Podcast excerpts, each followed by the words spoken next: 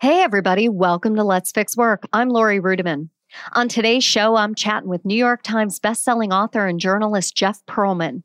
He's got a new book out called Football for a Buck The Crazy Rise and Crazier Demise of the USFL. Yeah, I read a book about football, and that's because Jeff is an awesome writer, full stop.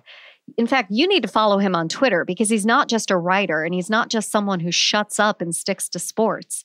He's got an opinion on work, politics, the economy, and life in general. And as you'll hear in our conversation, sports gives us a language to talk about what's happening in this crazy fucking world around us. So if you want to hear stories about what it takes to follow your dreams and become a sports journalist, or if you want to hear crazy USFL stories or learn about how Donald Trump ruined it all, Sit tight, and I'll be right back with Jeff Pearlman and Let's Fix Work. Work is broken. So is the way you think about it. Host Laurie Ruettimann is picking up the pieces so you can take control of your career, put yourself first, and be your own HR. With the Let's Fix Work podcast, here's Laurie. Hey, everybody, Laurie Ruettimann here. You listen to Let's Fix Work because you believe there's more to life than just building your corporate resume. That's why I want to tell you about Build Your Life Resume. It's an eight week coaching program from my pal Jesse Itzler, a New York Times bestselling author of Living with a SEAL. I took the course earlier this year and it has helped me in all buckets of my life work, family, mindfulness, and wellness. You know me, if you want to fix work, you got to fix yourself. And BYLR was a great first step for me. Visit takeBYLR.com to sign up for Build Your Life Resume. There's one more eight week coaching program in 2018, which starts on November 1st, so you've got to act today. Jesse will help you get out of ruts, challenge yourself, and tap into your inner reserve to achieve your goals. I took the class and loved it, so visit takebylr.com and sign up for Build Your Life Resume.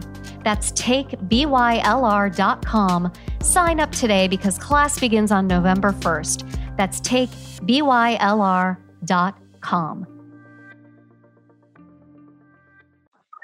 Hey, everybody. Welcome to Let's Fix Work. I'm Laurie Ruettimann. I have a really awesome guest today. He's just a fabulous writer and someone I've admired for a while. It's Jeff Pearlman. Jeff, how you doing? Welcome to Let's Fix Work. Laurie, I'm standing outside of Whole Foods in uh, Southern California. So uh, they have the best iced coffee in town, so I'm I'm okay. Yeah, you're living somebody's dream. I hope it's your dream. Mm-hmm. Yeah. Thanks. yeah, it's pretty good. Yeah, well, I'm glad to have you here. You know, I've been following your career for a while and it's just a real honor to have you as a guest. And I know that you've wanted to be a writer since high school and you made your dream happen. So I'm wondering if you can tell my audience about that journey. Yeah, so I grew up in a small town, Mahopac, New York, which is about an hour north of New York City. And when I was a kid, I was raised on sports biographies.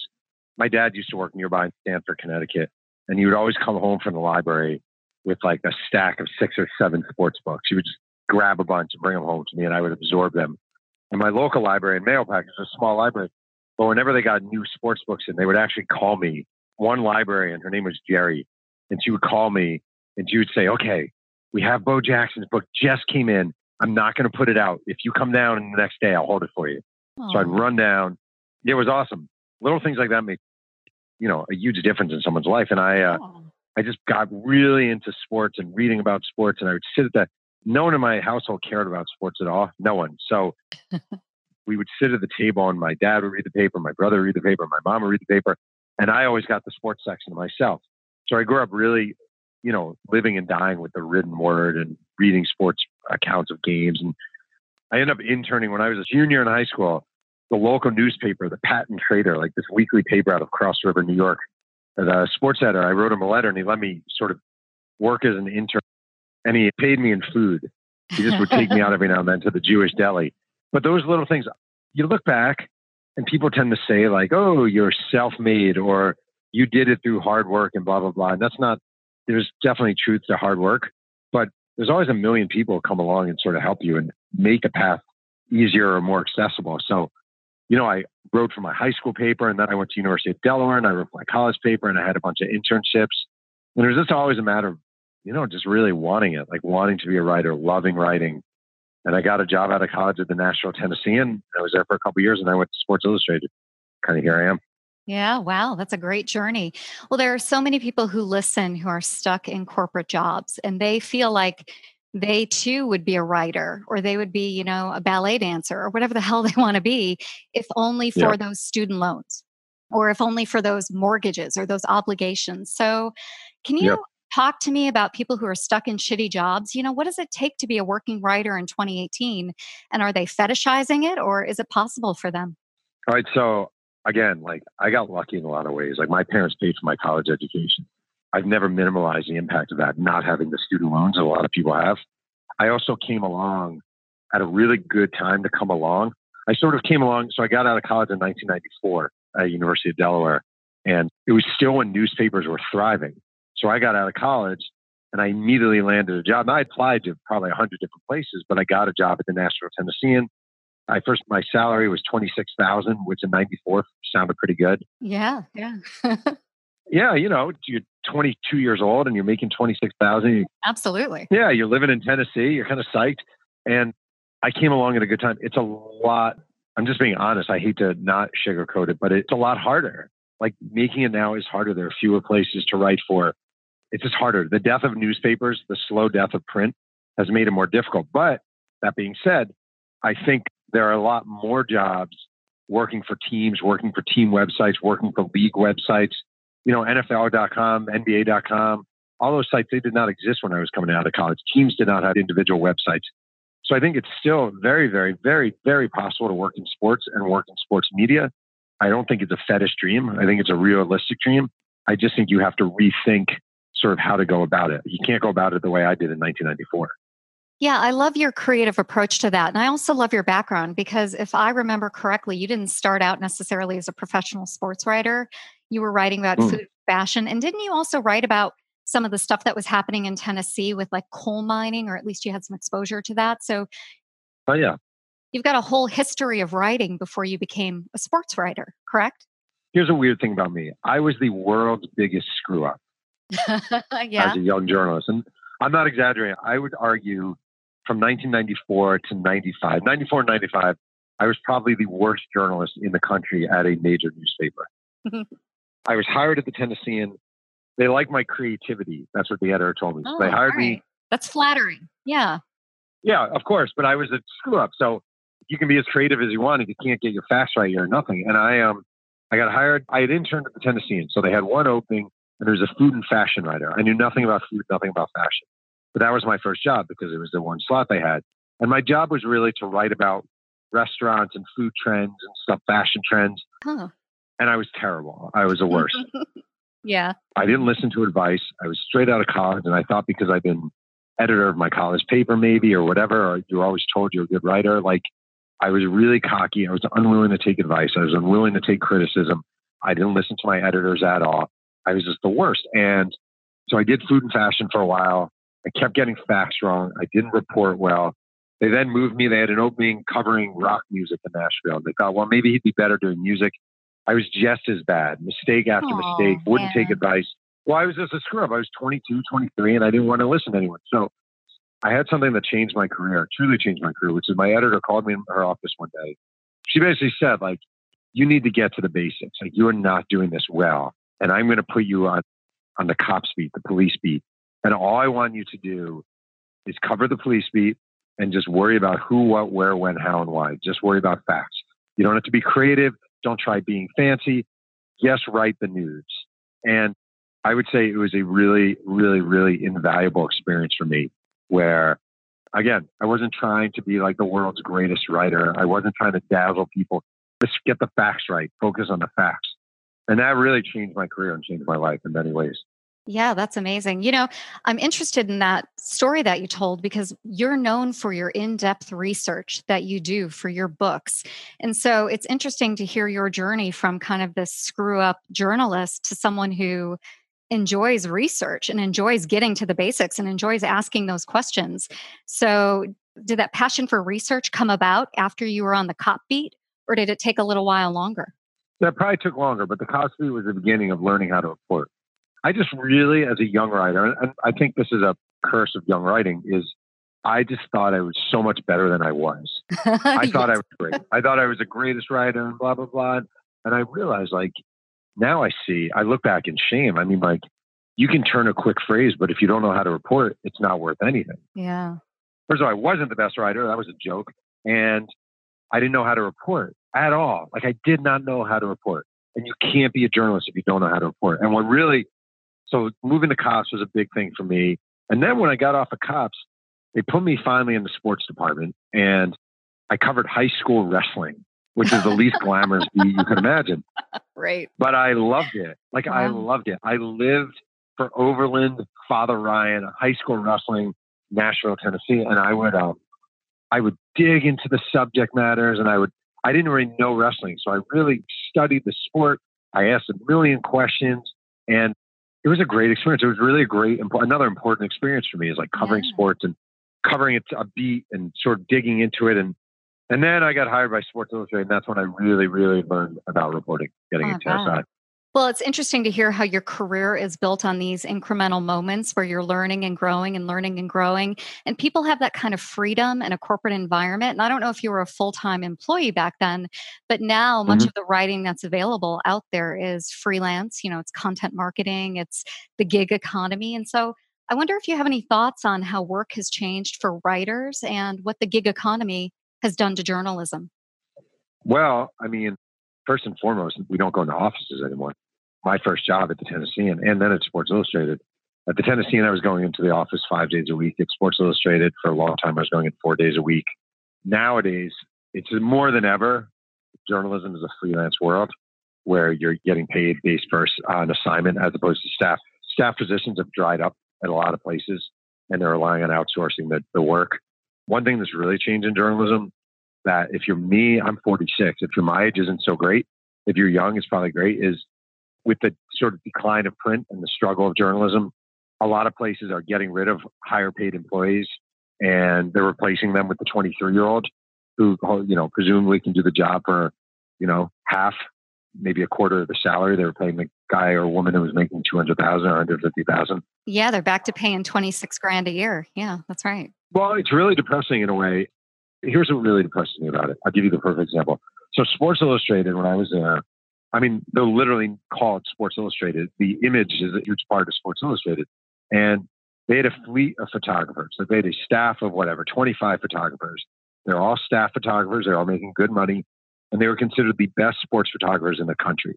Legendary, legendary sports photographers. And about five years ago, maybe a little more now, SI Lake got rid of every them all off. And I don't think anyone noticed. Hmm. Like that's the thing that is actually kind of depressing.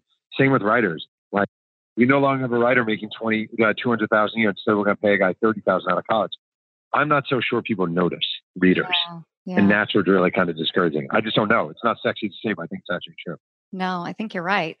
Well, you know, it doesn't seem to me, in my opinion, that the gig economy has done much for journalism. You know, I started out leaving corporate America in 2007, and that's when the gig economy for me really became uh, forefront in my mind because the only way for me to get a job as a writer was to go into AOL and write per article or per word back in those yeah. days. And not much has changed. And if anything, it's gotten worse in the past 11 years you know you're a parent and you and your wife are very accomplished you're thoughtful you're raising your children and i wonder what you think about the future of work for your kids and if you're trying to do anything different to prepare them for the changing landscape not really i mean my kids are only my daughter's 15 so she's a sophomore in high school. Wait you don't have her whole life mapped out for her at this point? Here's what we do actually a good question. I didn't think of it that way until you said that. Like i hate what i see with a lot of parenting today. Yeah. And what I mean is this like force feeding of your kids into activities, this pushing of your kids, they have to get A's or it's a huge failure. This like, you need to pick one sport right now by age 13 because you need to go in that direction. I mean, I know someone, I won't name names obviously, but their plan is that their kid is going to be a professional baseball player. And they are doing everything to make sure their kid becomes a professional baseball player. And their kid is a high school sophomore. Yeah. Like, when I was a kid, my parents, the whole thing was go out and play. We'll see you at eight when you come in. Right. Yeah. You go to school and your teacher's your teacher. And you may not love your teacher this year, but we're not interfering with it. Like that's your teacher. So you're going to have to deal with it. And if you hate your teacher, figure out a way to not hate your teacher. Like the massive amounts of parents interfering in everything, calling the coach to complain, calling the teacher to complain, having your kid switch classes the teacher doesn't understand my kid. Like we are killing these kids. We are setting them up for so much failure and these expectations that aren't going to be met. We're convincing all our kids that they're super, super special. Truth matters, there are, I don't know how many millions of humans walking across this planet. None of us are that special. I just like, I think the worst thing you can do to your kid at this age is set them up on a specific path. Tell them that that path is uber important. Don't give them options. Don't give them freedom. Don't let them be themselves. And I feel like we do that so much. I see that all the time now. I don't mean to babble, but it drives me insane. Yeah, no, you're not babbling. That is well said. Well, listen, Jeff, after the break, we're going to come back and talk about your new book, Football for a Buck The Crazy Rise and Crazier Demise of the USFL. So, everybody, hang tight. We'll be right back with more Jeff Pearlman and Let's Fix Work. Hey, everybody, it's Laurie Ruettimann here. You know, I'm all in on the Let's Fix Work podcast. I want to deprioritize corporate interests, amplify good ideas, and help people fix work by fixing themselves. But I need your help.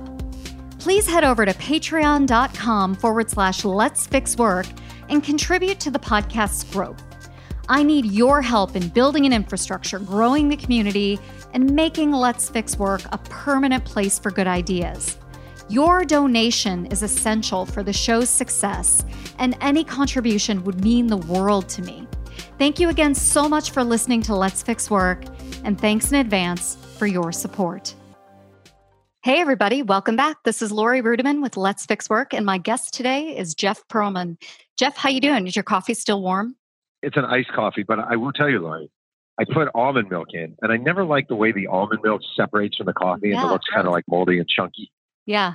Yeah, I'm with you on that. I like my coffee black, which is something that's developed since I've turned, I'm 43. So in my early 40s, I've got this lactose thing going on. You know, it's my DNA, and I'm just finally admitting it.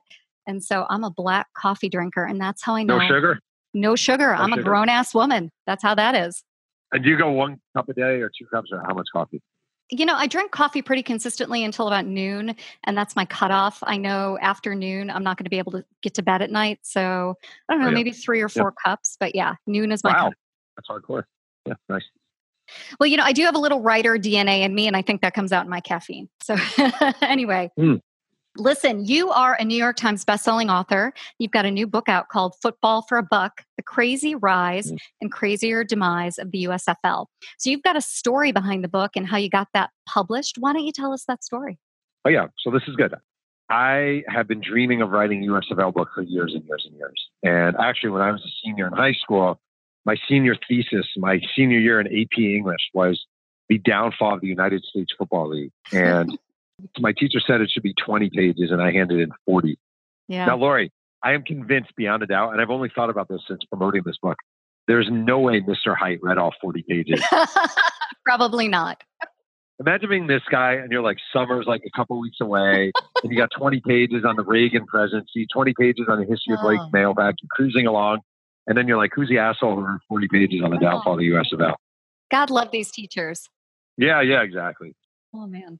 So I've wanted to write this book for a long time, and I was always told there was no market for a USFL book. My agent told me, Jeff, nobody wants an effing USFL book. And then four years ago, I pitched a biography of Brett Favre, the Packers quarterback, and I had a couple of bidders on it. And I said to Houghton Mifflin and the editor there, Susan Canavan, I said, I would take less money from you guys to write this Favre book if you give me some money to write the USFL book. So I got a two book deal. I got less money for Favre, not a ton less, but less and I got a really bad payment wise book deal for the USFL. But it was just, it's the first time I've written a book. It's my eighth book, and it's the first book where it was this pure 100%. I wasn't thinking about the economics of it. I wasn't thinking about how many copies it'll sell. I was thinking, I just really love this topic. I want to write this book. Hey, did that make you a better writer of this book, do you think? The fact that you were unencumbered by cash? it made me a panic writer. yeah. You know fair. what it was? I can't say maybe a better writer, but it was so fun. Like it was so ridiculous. I to use a cliche, I felt a little bit like I was playing with house money. Like it wasn't yeah. the pressure wasn't there in the same way. Can't even say that actually. The pressure is still there. Like you still wanted to sell because you want to prove to people that you know you should have written published this book years ago. Yeah, absolutely. Right. It was just fun. It was really fun. And sometimes when you're just writing, I wrote a book about Roger Clemens, and I never was passionate about the subject. I knew I could make a good payment out of it, and I did, but it was kind of a miserable experience.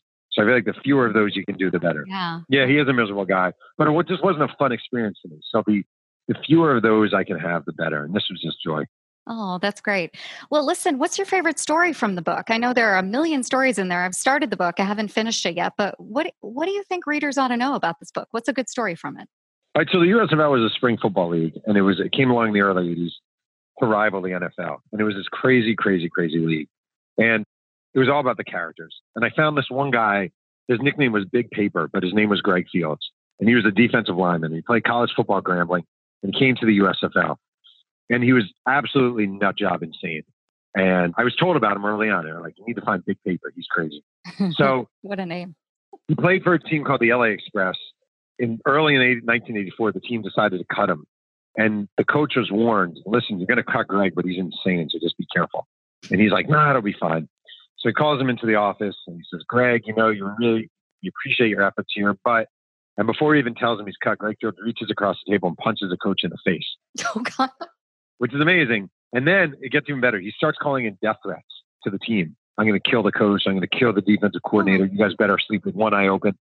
So they hire away Liberace's bodyguard from Liberace, and he becomes the LA Express team bodyguard.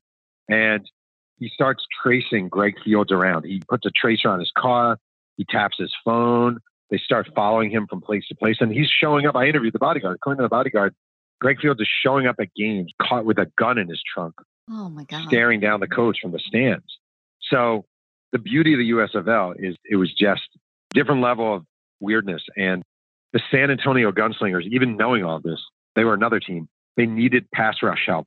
So they signed Greg Fields as a free agent and he joined the Gunslingers. And the best part, the best, best part is the Gunslingers ran out of money and stopped paying their players. So one day, Greg Fields put a baseball bat in his trunk, followed the owner of the team home, confronted him outside his house. The owner said, Wait here. And he runs inside and comes back out with $17,000 in cash. And Greg Fields drives off into the abyss. So there you go. Oh my God. Wow. What an amazing story. Well, you know, it's a level of insanity throughout the book that I've read so far that it's fun, it's quirky. And for someone like me who's not a huge sports fan, I'm like more sports mm-hmm. topical, mm-hmm. you know? Uh, I could follow right. along and it's really interesting. So thanks for writing it. It's been a really good book so far. Thank you. I appreciate it. Yeah, yeah. I'm really enjoying it. Well, listen, you've written eight books and when we talked about putting this podcast together, you told me that it's really hard to get people to buy books these days. And maybe not even these days, just in general. It's just hard. But, you know, as a nascent writer, as a new author, I want to know how hard is it and what don't people know about the book business that would surprise them? Oh my God. I mean, I'll put it to you this way. I've had a really good run by most definitions as far as writing. You know, I've had a good run. I've had a long career and I've been able to make a living out of it. I've written eight books and so that's good. That's excellent. Yeah, absolutely. Yeah, I'm very happy. Like I'm grateful for everything that's done. I would say this interview I'm doing with you is probably the 130th USFL interview I've done. Oh God, right? I'm sorry. no, no, no, no. And I am lucky that people want to talk about it and that people have me on to talk about it, right? Like I am lucky.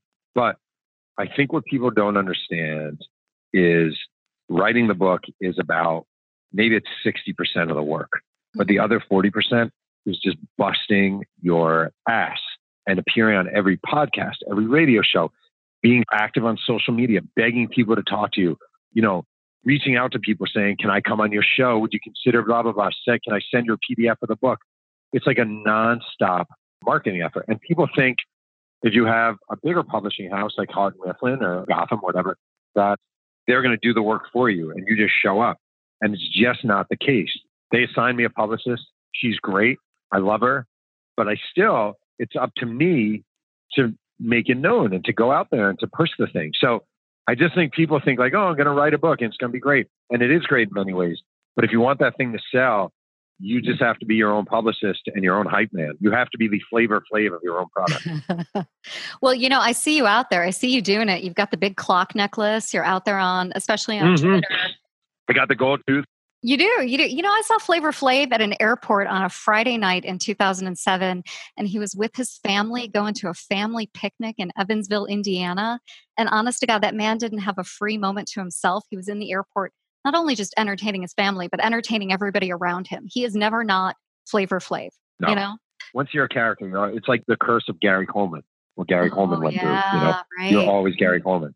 Yeah. yeah. Uh, well, well, you know, speaking of Gary Coleman and Flavor Flav, like you're your own version of that. You're Jeff Pearlman, right? You're on Twitter, but you're not just talking about your book. You're talking about our shitty political landscape, how you feel about Brett Kavanaugh, what you think about Trump, right? Who makes an appearance in your book, by the way.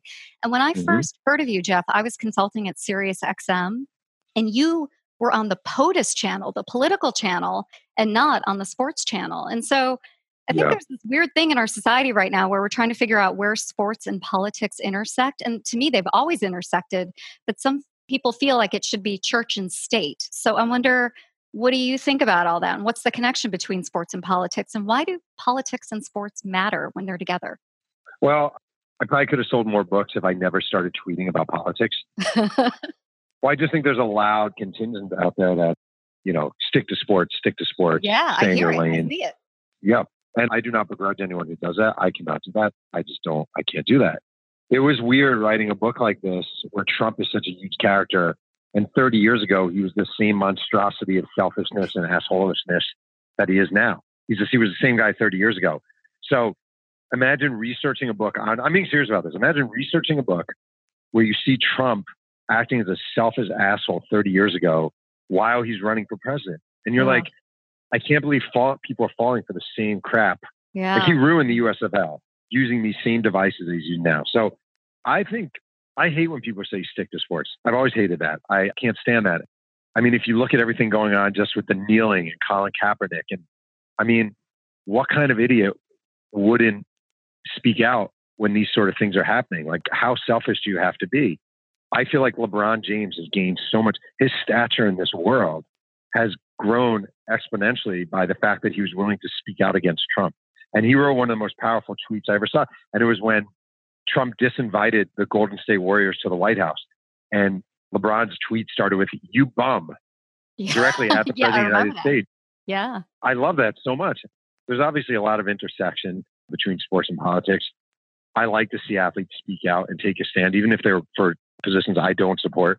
I think you have a platform, you've been gifted with a platform, when people say just, you know, dunk the ball or just dribble the ball or whatever, I think it's really dismissive and arrogant. And, you know, I think as we've seen from LeBron, and just as an example, like you can really be a powerful figure in society on the basis of having the ability to dribble a basketball. Yeah, you're absolutely right. You know, I grew up with Charles Barkley, who was saying, I'm not a role model. And that couldn't be further from the truth, right? In 2018, because now you've got Charles Barkley even making political statements and trying to model good behavior and weighing in on some political topics. So yeah. I just think it's really interesting. And I think I'm going to get some feedback about this podcast from listeners who are like, oh my God, you know, church and state, sports and politics. And I think your position on if you have a platform and you should use it is so important, right? Aren't you more than just a sports writer? I mean, you're a father, you're a citizen, you're part of the community. Why wouldn't you use your platform to voice your opinion? Yeah. Also, like, what kind of callous asshole is is only concerned about selling books? Yeah, you know? right. I right. mean, that's insane. Like, I'm going to be a guy whose number one priority in life is just peddling books. That's what I'm going to be. I don't want that. I don't want that. And they're like, well, you know, your legacy, blah, blah. I don't have a legacy. I'm just a guy who writes books. But I just don't want to book myself in the mirror or raise my kids and tell them about social responsibility and just sit there and quietly peddle books as this complete con man comes along and freaking. I mean, I just can't. I'm telling you, the USFL is a 30 year ago mirror of who this guy is. He ruined the league. He did it on purpose. He did it out of his own selfish, arrogant sort of needs to be something he's not. And I can't just like see that happen, read about it, know about it, and just go, oh yeah, buy my book because there's a lot of uh, Herschel Walker and Doug Flutie. right. What the hell? Who would I be? You know? Well, you wouldn't be someone I'd want to talk to on the podcast. I'm so glad that you made time for me today, Jeff. Thank you so much. Really grateful. Where can people find you and your book online? You know, jeffpearlman.com and also on Twitter at Jeff Pearlman. And I just want to ask you, do I still get, is it, I couldn't tell, is it, do I get for appearing today? Is it $10,000 or 15? How much do I get for this? You get 15 cents. That's about what you Ah, get. sweet. Let's Fix Work budget here is a little low. no, thanks for having me on. Yeah, I'm so glad you did. And everybody stick around. We'll be right back with more Let's Fix Work. Hey, everybody. You know I love to brag about my friends. I also like to listen to them. And right now, I'm listening to Jennifer McClure, host of the Impact Makers podcast. Jennifer is connecting with leaders across all industries to figure out how to make a difference at work and in the world. Here's what she's got going on.